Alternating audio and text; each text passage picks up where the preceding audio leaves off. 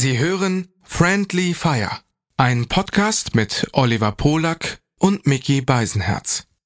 Für den Inhalt von Oliver Polak ist ausschließlich Oliver Polak verantwortlich. Für den Inhalt von Mickey Beisenherz ist ausschließlich Mickey Beisenherz zuständig. Hiermit distanzieren sich die beiden schon einmal im Voraus voneinander. Du bist allein. Wer soll bei dir sein? Greif zum Telefon. Da sind wir schon. Dein auditives Disneyland. Bis es brennt.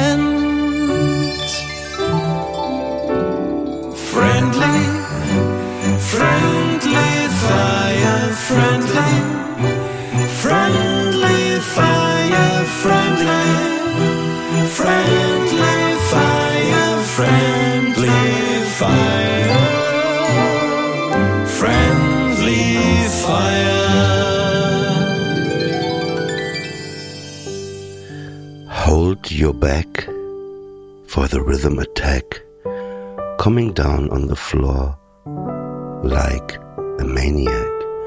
Hold your track, so clean up the dish.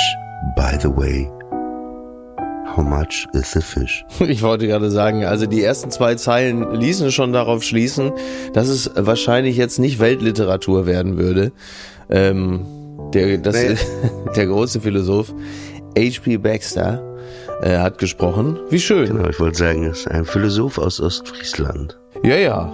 Ja, ja, genau, genau. Sag mal, äh, findest du nicht auch, dass für September die Blätter an den Bäumen schon reichlich braun sind? Ich gedacht, als ich gestern so in der Sonne saß, so im T-Shirt, dachte ich auch, ja. Ne? Eigentlich theoretisch könnte man die WM sehr, sehr gut in diesem Jahr bei uns spielen. So herrliche 14 Grad, ideales Fußballwetter. Ide so 14 Grad, leichte Sonne. Könnte man sagen, Leute, kommt doch zu uns hier. Hier ist herrlich. Also ich konnte das gerade nicht einordnen, ob du das jetzt ironisch meintest oder ob du das ernst meintest. Also Ein Blick auf den findest- Kalender könnte helfen. Okay, also du, du empfindest, dass das Wetter nicht angemessen ist für die Jahreszeit. Du findest es noch viel zu warm. Das eint meine, also meine persönliche Meinung sch schließt sich der Meinung der Meteorologen an, die ähm, wenig überraschend sagen, dass es Mitte November mit 14 Grad vielleicht ein Hauch zu warm ist. Aber mir ist es ja total recht. Ich habe gestern noch mit jemandem, bin noch sehr nett mit dem Barista bei meinem favorisierten Kaffeeladen darüber unterhalten. Wir haben also klassisch über das Wetter gesprochen. Sätze aus der Hölle. Ich habe gestern mit meinem Barista aus der Kaffeebar noch darüber über das Wetter gesprochen, dass es viel zu warm Ihr ist. könnt es ja auch wie Markus Lanz sagen. Ich habe neulich noch mit dem Dalai Lama darüber geredet.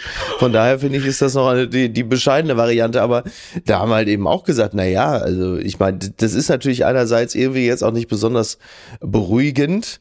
Auf der anderen Seite erfreu dich doch daran, solange wie es hält, denn den Schrecken, das Entsetzen über all das, was im Zweifel noch danach kommen wird, äh, das kriegt man ja gratis. Also dann lieber, solange die Effekte äh, des Klimawandels noch eher positive sind, sprich, dass es herrlich warm ist im November, nutze sie und genieße sie, weil äh, so ein Ahrtal kommt ja auch von alleine. So, also zumindest alleine von alleine ist natürlich relativ, aber du weißt, was ich meine. Ja, ich liebe den Herbst. Ich, äh, mir ist aufgefallen, dass die Blätter jetzt aber auch so gut wie alle ab sind von den Bäumen, dass die jetzt äh, in so Häufchen auf dem Boden liegen, braun sind und Arthur liebt das. Also. Er liebt einfach, also gefühlt will er jedes Blatt dreimal umdrehen Ja. und gucken, äh, was da los ist.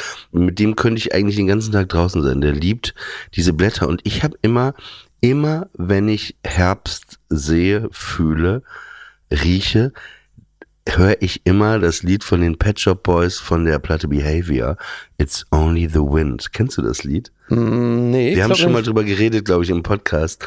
Das ist so ein wunderschönes Lied und es ist für mich Herbst ist It's Only the Wind von den Pet Shop Boys und Laterne gehen, haben wir letzte Woche drüber ge gesprochen. Ja. Das ist für mich äh, Herbst und dieser goldene Herbst, diese goldene Sonne, die einen wirklich so so richtig krass flasht, ne, Mhm. kann man sagen. Das ist äh, wunderschön und Ja, ich merke auch, wie wir absolut. beide, wie wir beide einfach älter werden. Ne? Wir sitzen hier in unseren Sesseln ne? und wir reden über die goldene Sonne, über den Barista.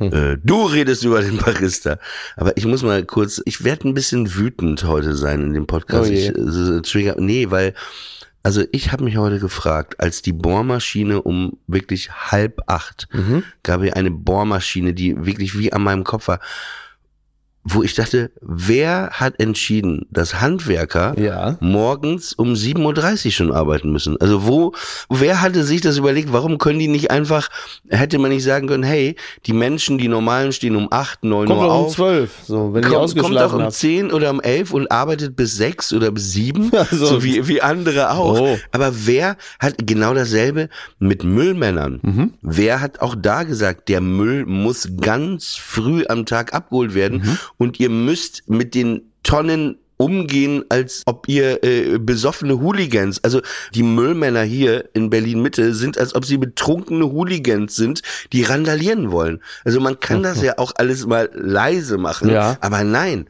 Und wo du denkst, wer hat das entschieden? Ja, aber äh, klar, man könnte das natürlich leise machen, aber dann würden sich natürlich diese ganzen elaborierten Mitte-Arschlöcher, die sich, oder hier auch in Hamburg, die sich dann mit ihren Baristas über das Wetter unterhalten, die würden sich ja morgens ja gar nicht gestört fühlen. Also es ist ja in gewisser Hinsicht ja auch eine, eine schöne akustische Auflehnung des Proletariats gegen die äh, gentrifizierende Masse, dass man halt dafür sorgt, dass halt wenigstens ordentlich scheppert. Wenn sie morgens ehrlicher Arbeit nachgehen, im Gegensatz zu diesen ganzen Pfeifen, die natürlich in ihren äh, Altbauwohnungen sitzen und sich darüber aufregen, wie der Müllmann da so klappern kann. Natürlich sagt der, weißt du was, wenn ich das richtig laut gestalten kann, dann werde ich das wohl auch machen. Da oben zum Beispiel das Arschloch mit seiner Balenciaga-Jacke, da weiß ich, der kriegt auf jeden Fall die Krise. Dann hier äh, da vorne der Hayopai mit seinem Rollkragenpullover immer, der, der mal lang geht. Da mache ich aber jetzt nochmal, mal jetzt, jetzt bohre ich nochmal richtig laut. Und hier da vorne Heinz, klopp mal. Heinz kloppt mal nochmal so drei, vier Mal gegen das Abflussrohr. Das ist auch schön laut. Da weiß ich auf jeden Fall, dass der die Krise kriegt. Ne? Seitdem wir hier sind, ist er schon locker acht Jahre älter geworden. Ich habe dem beim Verfall zugesehen. Du gehst jetzt mal schön mit der Flex da nochmal bei. Ja, aber das macht ja gar keinen Sinn. Glaub mir, das macht Sinn. So halt. Verfall, da sagst du was. Äh, Ja. Ich habe gestern mit unserem gemeinsamen Freund Atze telefoniert und er sagte, Überleitung. Ja. nee, und äh, nee, es war ein Thema. Ja. es war, nein, ich muss, es war einfach Thema und er sagte dann auch, ja, dass die Leute, also wenn sie 50 werden, da kommen äh, die Männer gerade, spätestens die Mid Midlife Crisis und dann kommt der Gedanke, oh, ich muss ja doch sterben. Ja, ja. Das ist ja, das ist ja wie dieses, das ist ja wie dieses schöne Gleichnis von Louis C.K., als wir gemeinsam äh, seine Show gesehen haben in Hamburg. Der hat ja diese Laufbandsituation beschrieben. Also du hast so ein Laufband, das, äh, auf dem du quasi so quer stehst und das dann sich so links aus dem Bild heraus bewegt und irgendwo ganz, ganz am anderen Ende irgendwo, ganz weiter hinten, da ist so eine Art Klippe und da fliegen die dann so runter vom Laufband und das ist aber noch ganz weit weg und du denkst noch immer so, ja guck mal da, da hinten, Junge. zack, bupp, noch einer weg und lachst dich doch tot und sagst, guck mal da hinten, bupp, Tschüss. Und irgendwann merkst du plötzlich das äh, Ende des Laufbandes und die Klippe äh, rückt langsam näher. Und dann, bupp, dann siehst du schon so zwei, drei, sag mal, Gleichgesinnte, die auch schon darüber geflogen sind. Und dann merkst du plötzlich, ach du Scheiße, äh, jetzt sind es ja wirklich nur noch ein paar Meter und es schiebt sich unnachgiebig nach vorn. Ja, und, und so will äh, Atze sich vermutlich auch verstanden wissen.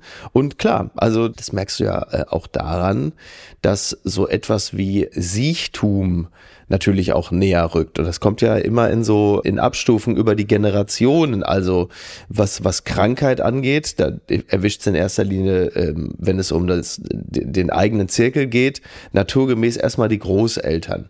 Dann werden plötzlich die Eltern, haben dann einfach auch grundsätzlich schon mal Krankheiten. Und du selber merkst natürlich auch im Freundes- und Bekanntenkreis, dass es Themen gibt, die halt einfach immer mehr den Alltag bestimmen. Also Krebs ist natürlich so ein Klassiker, aber auch Herzprobleme. Da hat plötzlich schon der Erste, hat dann irgendwie plötzlich eine Herz-OP und so. Und daran merkst du natürlich auch, dass das alles näher rückt. Also die berühmten von deinem Freund Udo Jürgens ja auch beschriebenen Einschläge kommen näher. Und das merkst du natürlich daran. Mit 20 hast du in der Regel das Problem nicht. Wer mit 20 krank wird und verstirbt, der ist ein Freak. Mit 40, 50, da ist es dann schon, ähm, da geht's dann schon so langsam Richtung, Richtung Regelfall. Wo, wobei gleichzeitig hat Uli Jürgens natürlich auch gesungen mit 66 Jahren, da fängt das Leben an, ne?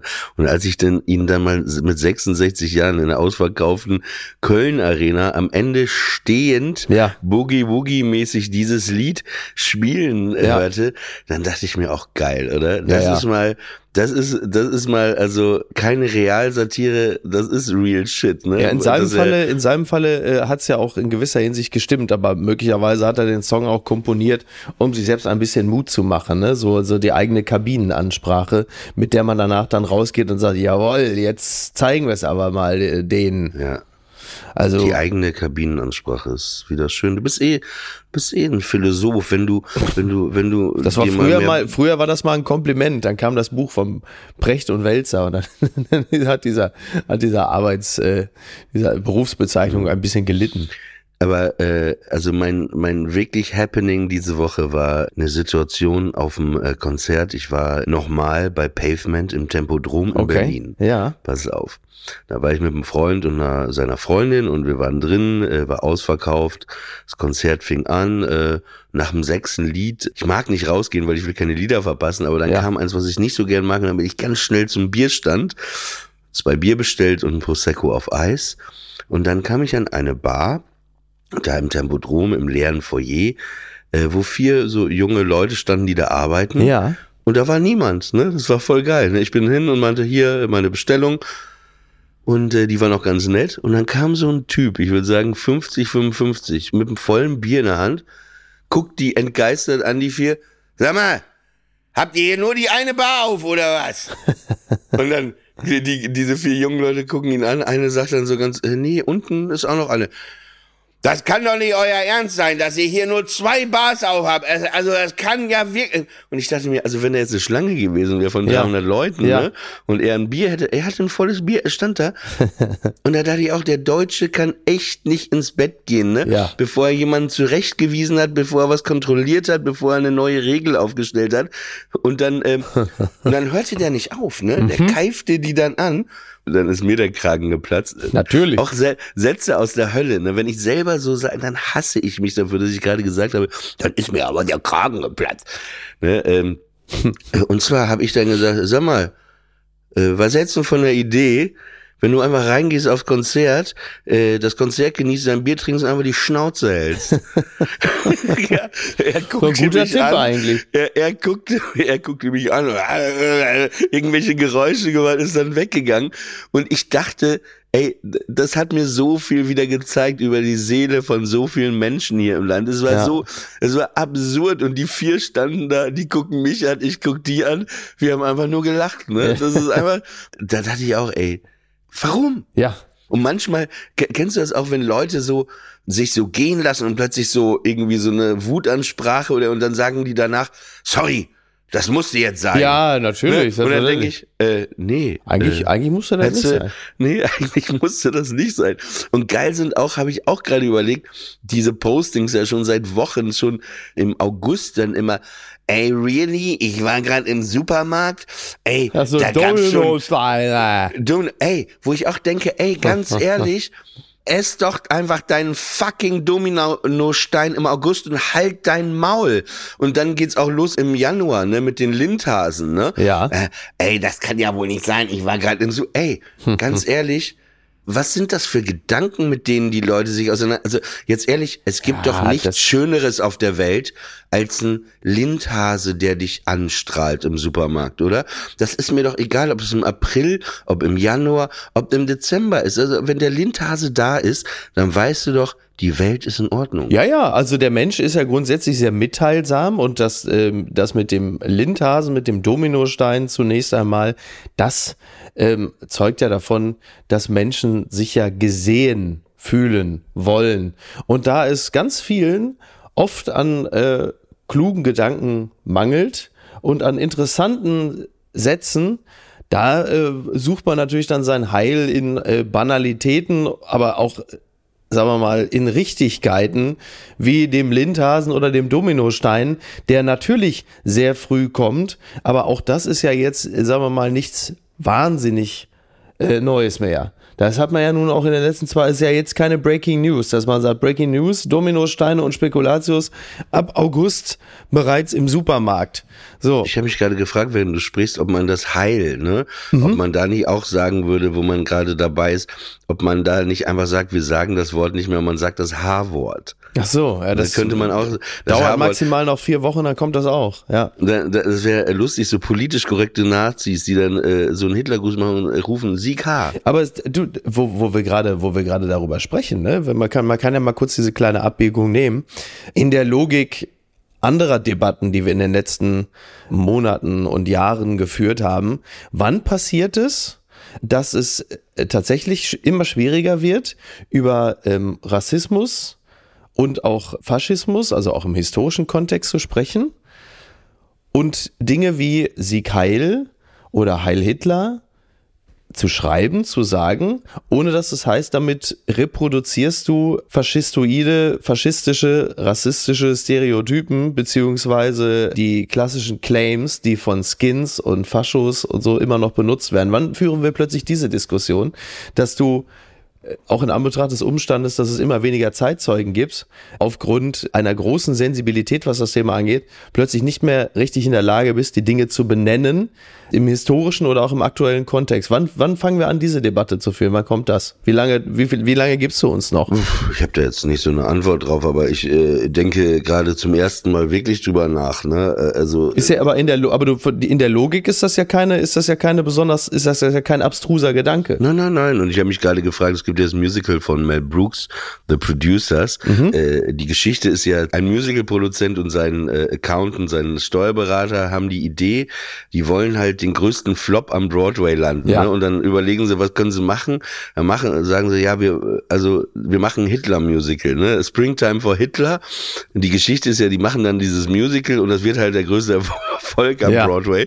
Und da gibt's aber diese Szene eben dann, wo, wo Hitler dann auftaucht und dann gibt's so eine Solo-Nummer, wo er singt, Hire myself, Heil to me ja. und so. Und das ist äh, klar, dann ja, dürfte ja. man das ganze Musical ja nicht mehr aufführen. Das fände ich schade. Ja, ja total, absolut. Aber ähm, es ist ja. Ich kann nur, ich kann nur für mich sprechen. Also so, und die singen dann auch mal Heil Hitler und so, so musical-esque, ne? Das ist äh, halt wahnsinnig komisch, ne? Äh, absolut, ja. Und von, von Mel Brooks natürlich auch einem Meister inszeniert und da an dieser Stelle vielleicht auch nicht ganz so wichtig, auch von einem jüdischen Meister, äh, um das Ganze dann vielleicht auch nochmal so in den äh, kulturellen Was, Kontext. Jude, dann schau ich mir das genau, das wusste ich überhaupt nicht.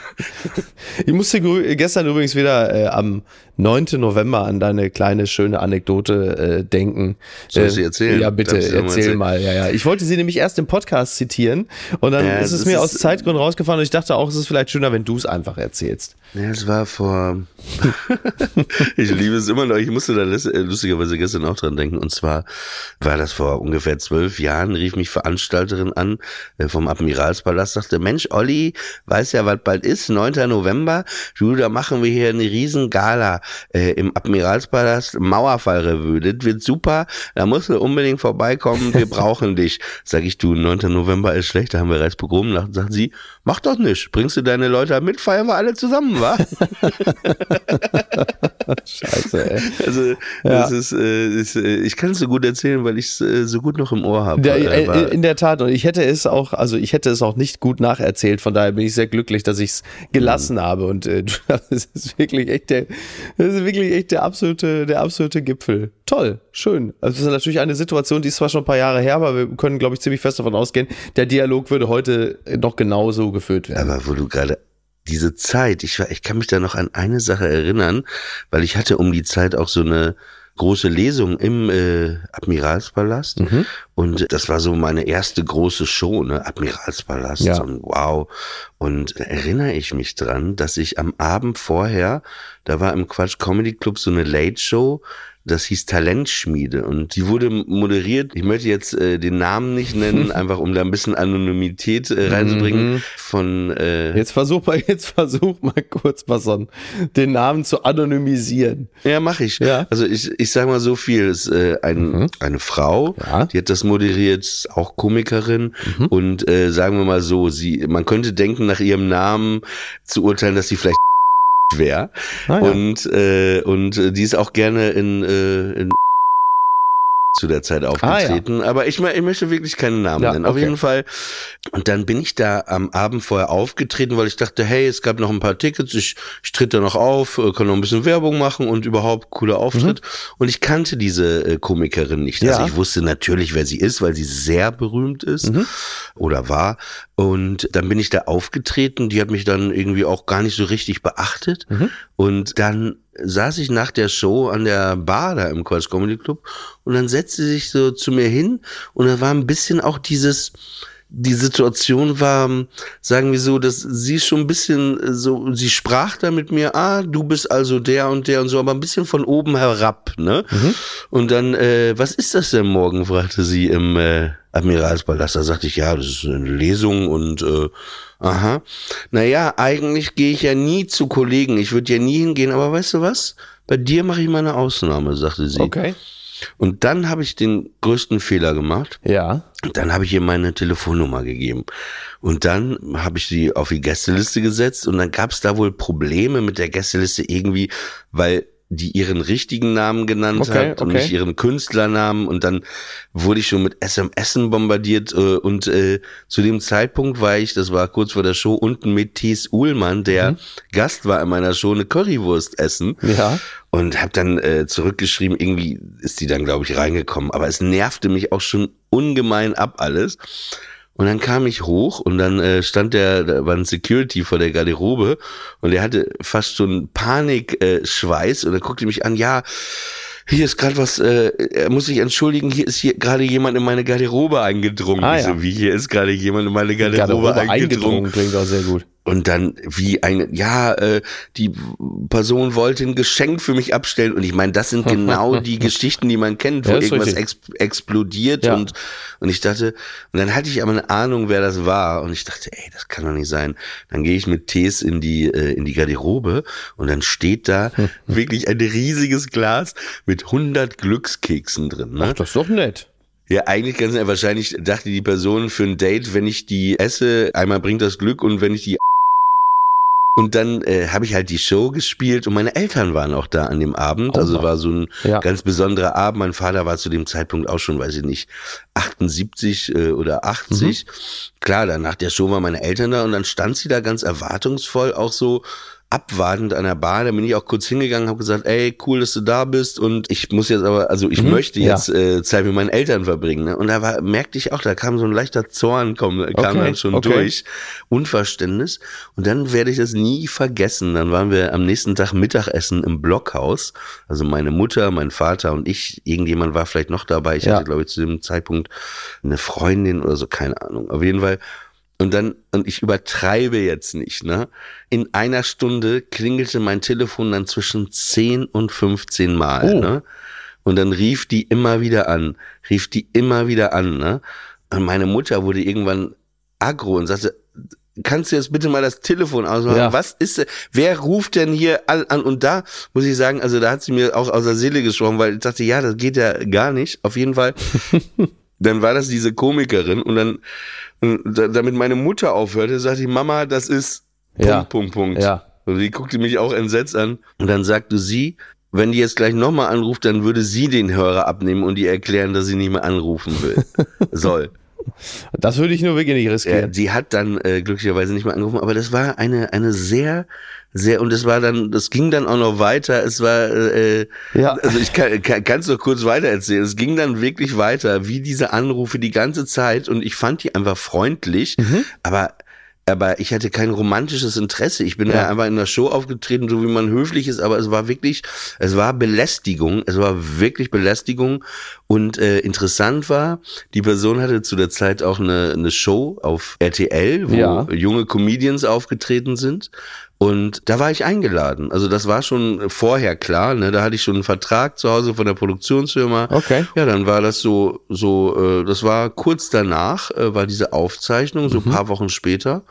Und plötzlich rief meine Agentin an, ja, ähm, ja, die haben sich umentschieden. Also die, Ah. äh, die, äh, du trittst da nicht Okay. mehr auf. Ah.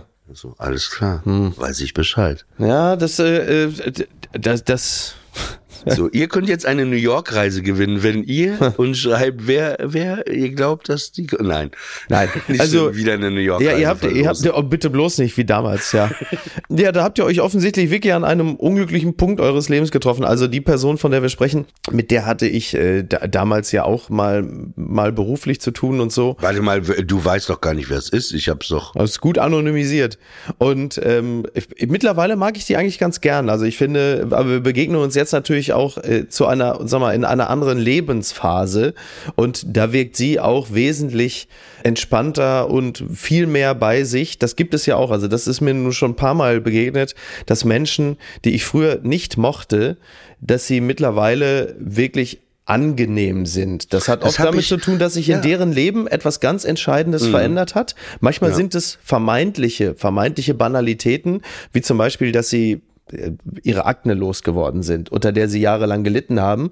Und mit dem Ende dieser, dieser extremen Belastung, denn Akne ist ja natürlich für Menschen eine große Belastung, trauen sich ja manchmal kaum aus dem Haus zu gehen, deshalb ähm, hat sich ihr gesamtes Sein verändert und sie sind plötzlich sehr angenehme, nette, vor allen Dingen auch ähm, im besten Sinne milde Menschen, also auch in der Beurteilung anderer. Also da, das, das kann ja durchaus passieren, dass man sich in einer anderen Lebensphase begegnet und plötzlich sagt, ach guck mal, kann ja auch sehr, sehr nett sein. Finde find ich gut, dass du es gerade sagst, weil da sind äh, immer Phasen im Leben, wo man jemandem begegnet und man möchte sich selber ja auch weiterentwickeln, ändern und so äh, sollte man es natürlich anderen Menschen auch äh, zugestehen. Und äh, ich habe die Person auch mal getroffen, haben uns gegrüßt, hallo, alles klar.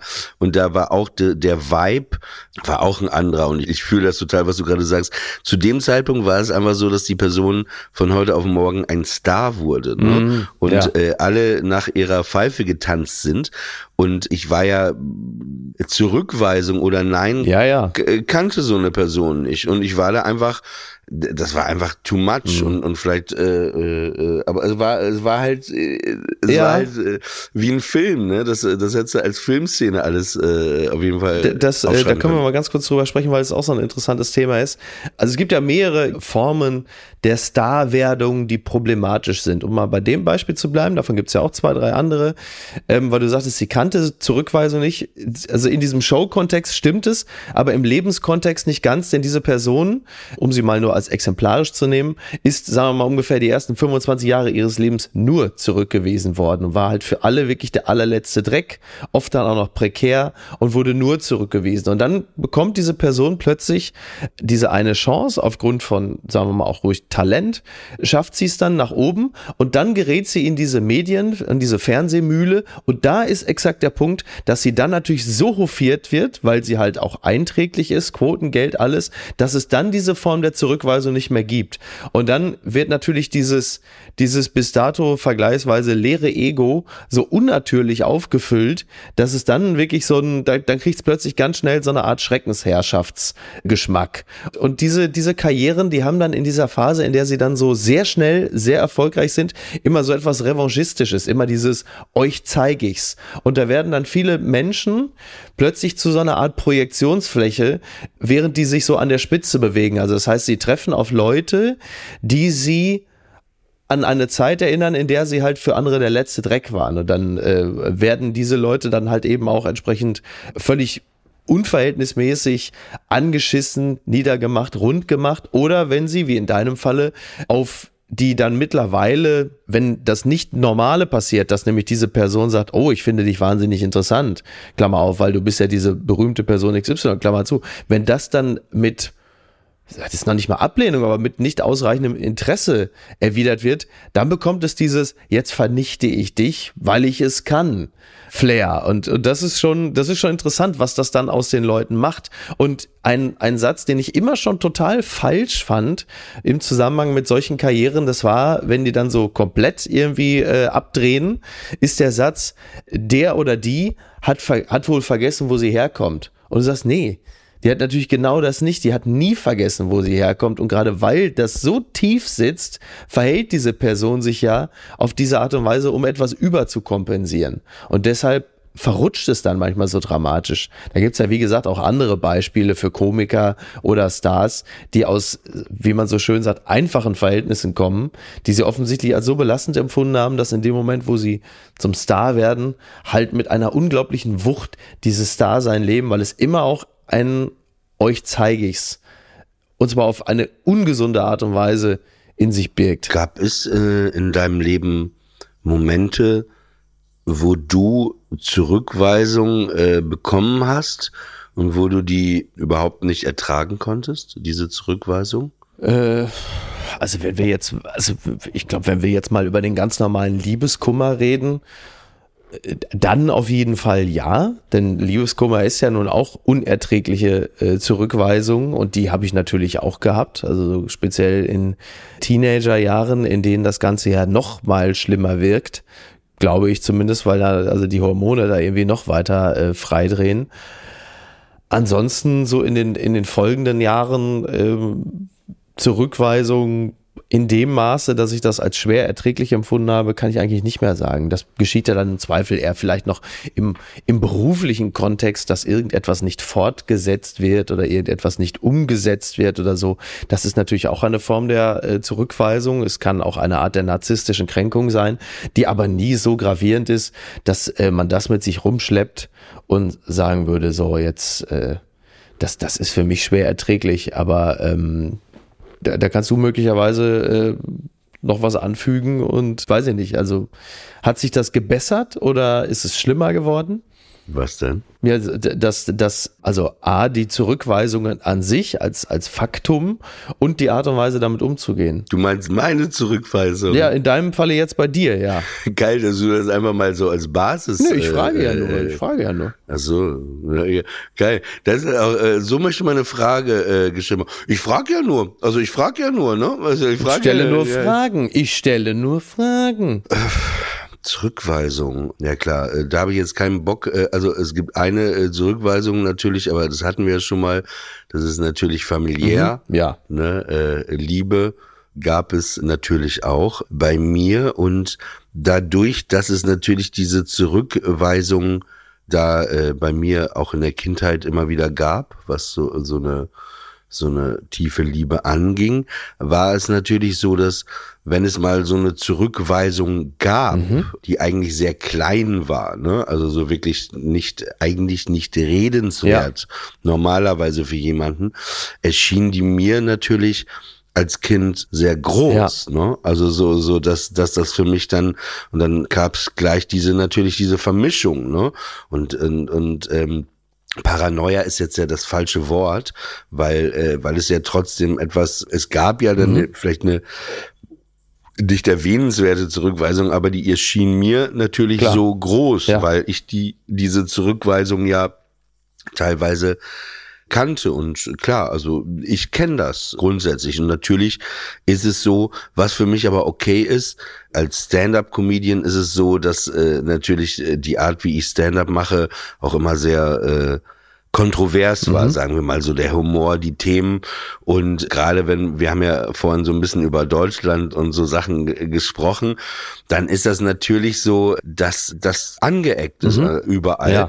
Aber äh, das hat mich auch nicht gewundert. Also da war ich schon im Bewusstsein äh, darüber, dass ich diesen kontroversen Humor habe und dass das vielen Leuten nicht gefällt. Das macht es manchmal nicht einfacher. Ne? Also ich glaube, in New York könnte man da dann weitaus leichter durchmarschieren mit so einer Art. Aber natürlich äh, ist es dann ja auch wieder so, dass die Leute in Deutschland ja oft auch nicht checken, dass es Witze sind. Ne? Auch wenn groß Comedy drüber steht, dass sie dann natürlich auch sagen, ah, was für ein Arschloch, ne? Der ist ja, ne, und, und gleich äh, du so einen Stempel Ja. natürlich drauf hast. Und klar, es ge- also ich würde lügen, es gab da manchmal Talkshows oder immer Mhm. noch, wo ich einfach nicht eingeladen werde. Und ja, aber das äh, nimmt man dann auch irgendwie äh, so hin, Mhm. ne? weil man ja auch weiß, was man tut, wie das wo ankommt und indem man sich auch erinnert, äh, in welchem Land man ist. Ne?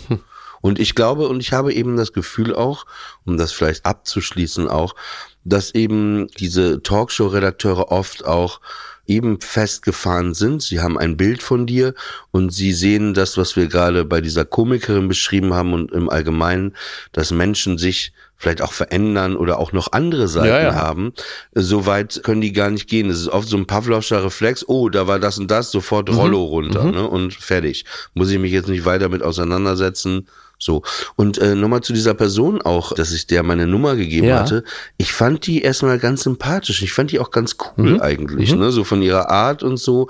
Aber das brach dann durch und das äh, war dann einfach so ein bisschen, ja, äh, irritierend. Apropos irritierend. Ja. Hast du, natürlich hast du das mitbekommen, äh, der, der Scheich, ich glaube, das ist der, ich, ich weiß nicht, ob es ein Scheich ist, der, der äh, Ach so, WM-Beauftragte. Khalid Salman, äh, einer, einer aus dem WM-Organisationskomitee. Ja, er Mhm. hat ja ungefähr, korrigier mich, die Aussage gemacht, dass äh, in dieser ZDF-Dokumentation von, von diesen zwei äh, Journalisten, Journalistinnen, Mhm. ähm, hat er diese Aussage gemacht, dass äh, Homosexualität so eine Art geistige Genau. Verirrung ist. Genau, ne? es ist ein Genau, also, und da, äh, a und da damage, dachte ich in a dem damage Moment auch, in the mind. Ja, da dachte ich auch in dem Moment, äh, Moment. Ich guck, ich guck mir das an, mach auf Pause. Ja. Da sehe ich einen Typen in einem weißen Kleid, der sich ein Geschirrspülhandtuch um den Kopf gewickelt hat, seine Augenbrauen gezupft hat, dann wahrscheinlich danach noch in eine Shisha-Bar äh, fährt und am 20 Zentimeter Pimmel lutscht. Und der äh, will äh, dann sagen, dass das eine geistige Verirrung ist. Äh, da musste ich sehr lachen. Ich musste sehr lachen, weil er schon angefangen hat. Ich bin ja kein, ich bin kein besonders strenger Muslim, wo man sagt, ja, herzlichen Glückwunsch. Dann bist du also jetzt noch einer von den Entspannten in deinem Zirkel. Du bist quasi der Liberale. Und der nächste Satz kam dann schon, äh, Schwulsein ist Haram. Äh, ich finde es, ich finde es bemerkenswert in dem Zusammenhang. Also erstmal Kompliment, weil die Doku äh, ist der A sehr gut und B hat ja dann echt nochmal eine Menge ausgelöst. Ich fand es natürlich trotzdem ein bisschen, also ich sag's mal einigermaßen neutral, ich fand es trotzdem bemerkenswert, dass dann plötzlich das dazu führte, dass dann mehrere Menschen dann auch gesagt haben, wir müssen jetzt die WM boykottieren nach diesen Aussagen, wo du sagst, also ihr, ihr habt aber schon mitbekommen, dass das Staatsform ist in Katar. Das ist ja Gesetz. Also der Mann hat ja letzten Endes nichts anderes äh, gemacht, als als Bürger den Gesetzestext wiederzugeben. Es ist halt einfach, Homosexualität ist eine strafbare Handlung dort. Also deswegen darf man ja jetzt nun, nun wirklich nicht so tun, als sei das jetzt so wahnsinnig überraschend. Das Überraschende daran ist, dass du mal jemanden hast, der es in eine Kamera sagt. Weil sonst ist es immer sehr, ist es immer sehr nüchtern. Es ist auch sehr abstrakt, dieser Gesetzestext. Es schwirrt so im Raum Genau. rum, aber es wird nie so richtig äh, ausgesprochen. Genau, exakt. Und dann hast du mal jemanden, der es dann mal wirklich komplett ausspricht und das löst dann etwas aus. Das muss man an dieser Stelle dann vielleicht auch mal oder, oder anders.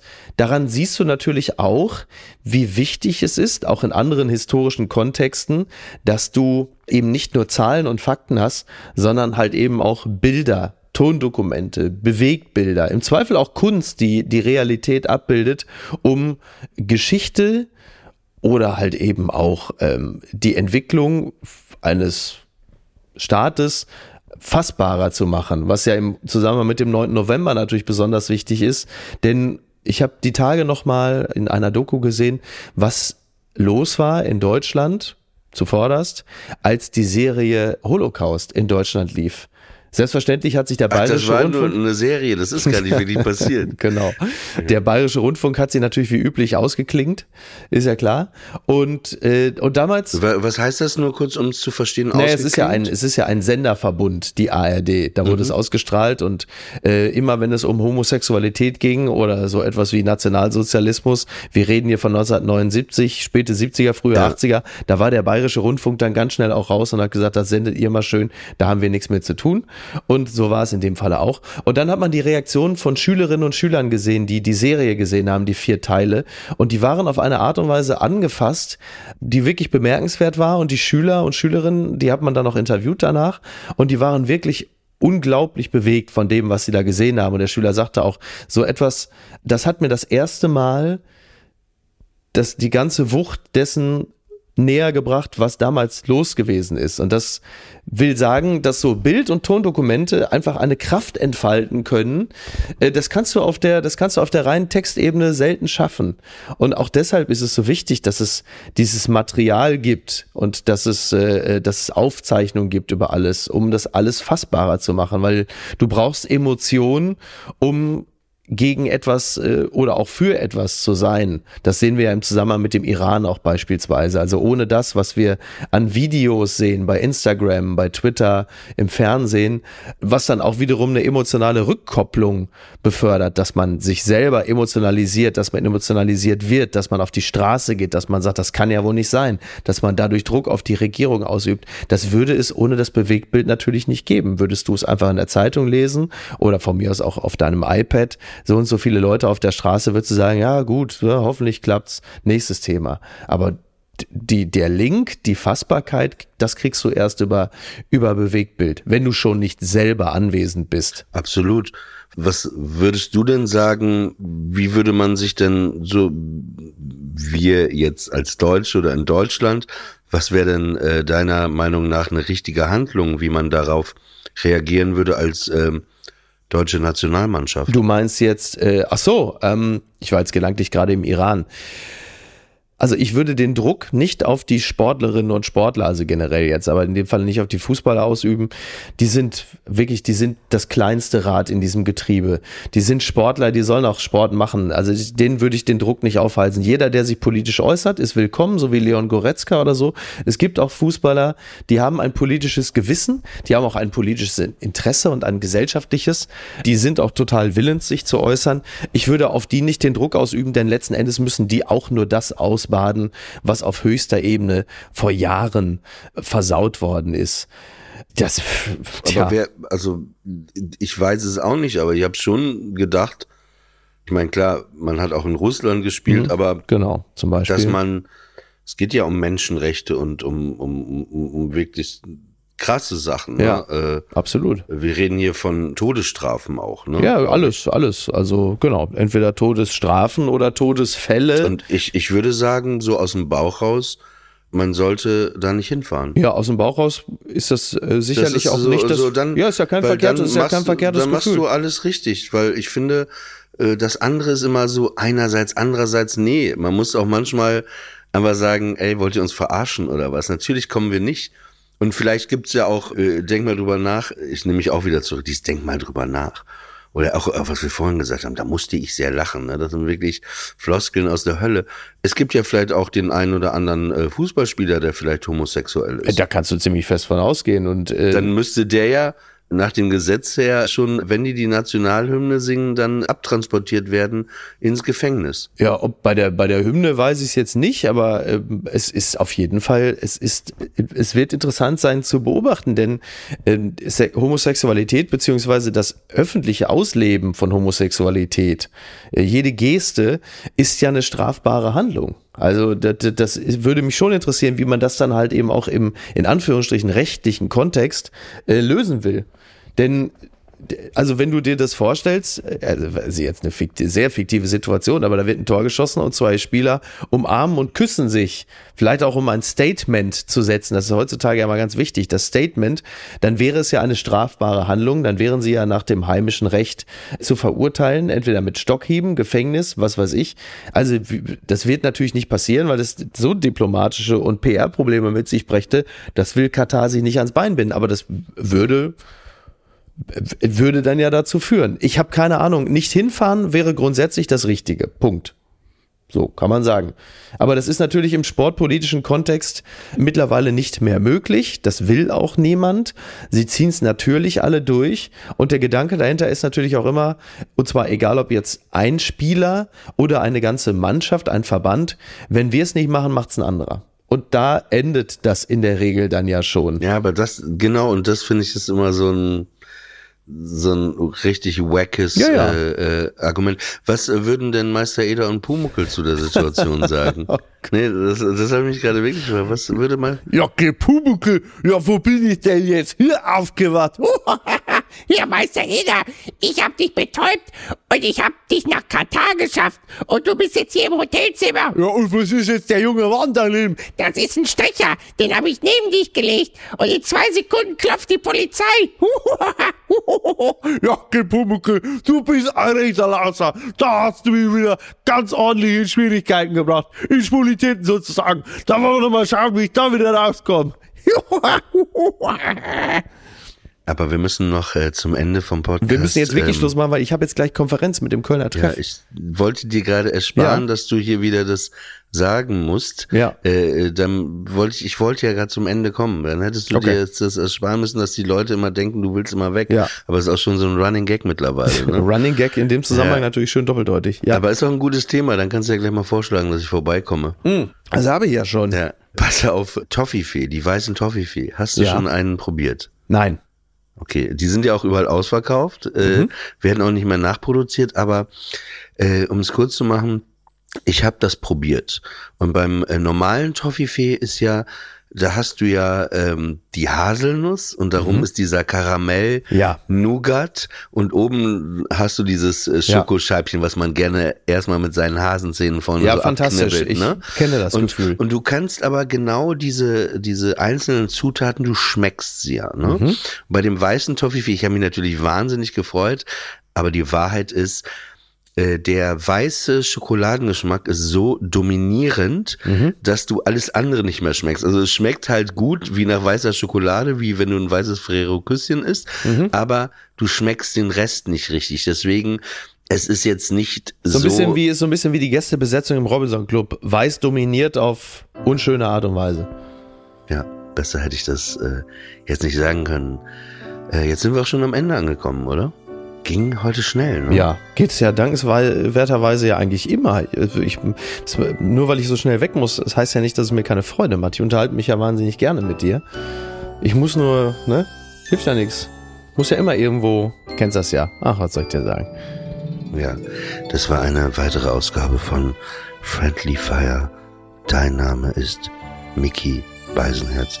Mein Name ist Oliver Polak. Vielen Dank immer wieder fürs Anklicken, fürs Einschalten und äh, wir wünschen euch noch ein schönes Restwochenende oder einen guten Start in die Woche oder was auch immer. Wir wünschen euch all das Glück der Welt.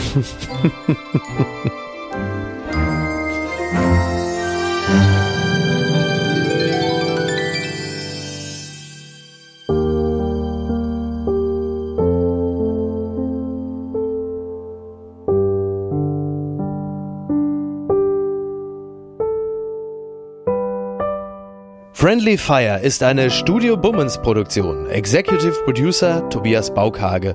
Produktion Hanna Marahil und Inga Wessling. Ton und Schnitt Fabian Seidel. Und einen besonderen Dank an Aerobik für die Musik und an den lieben Edin Hasanovic für das Entree.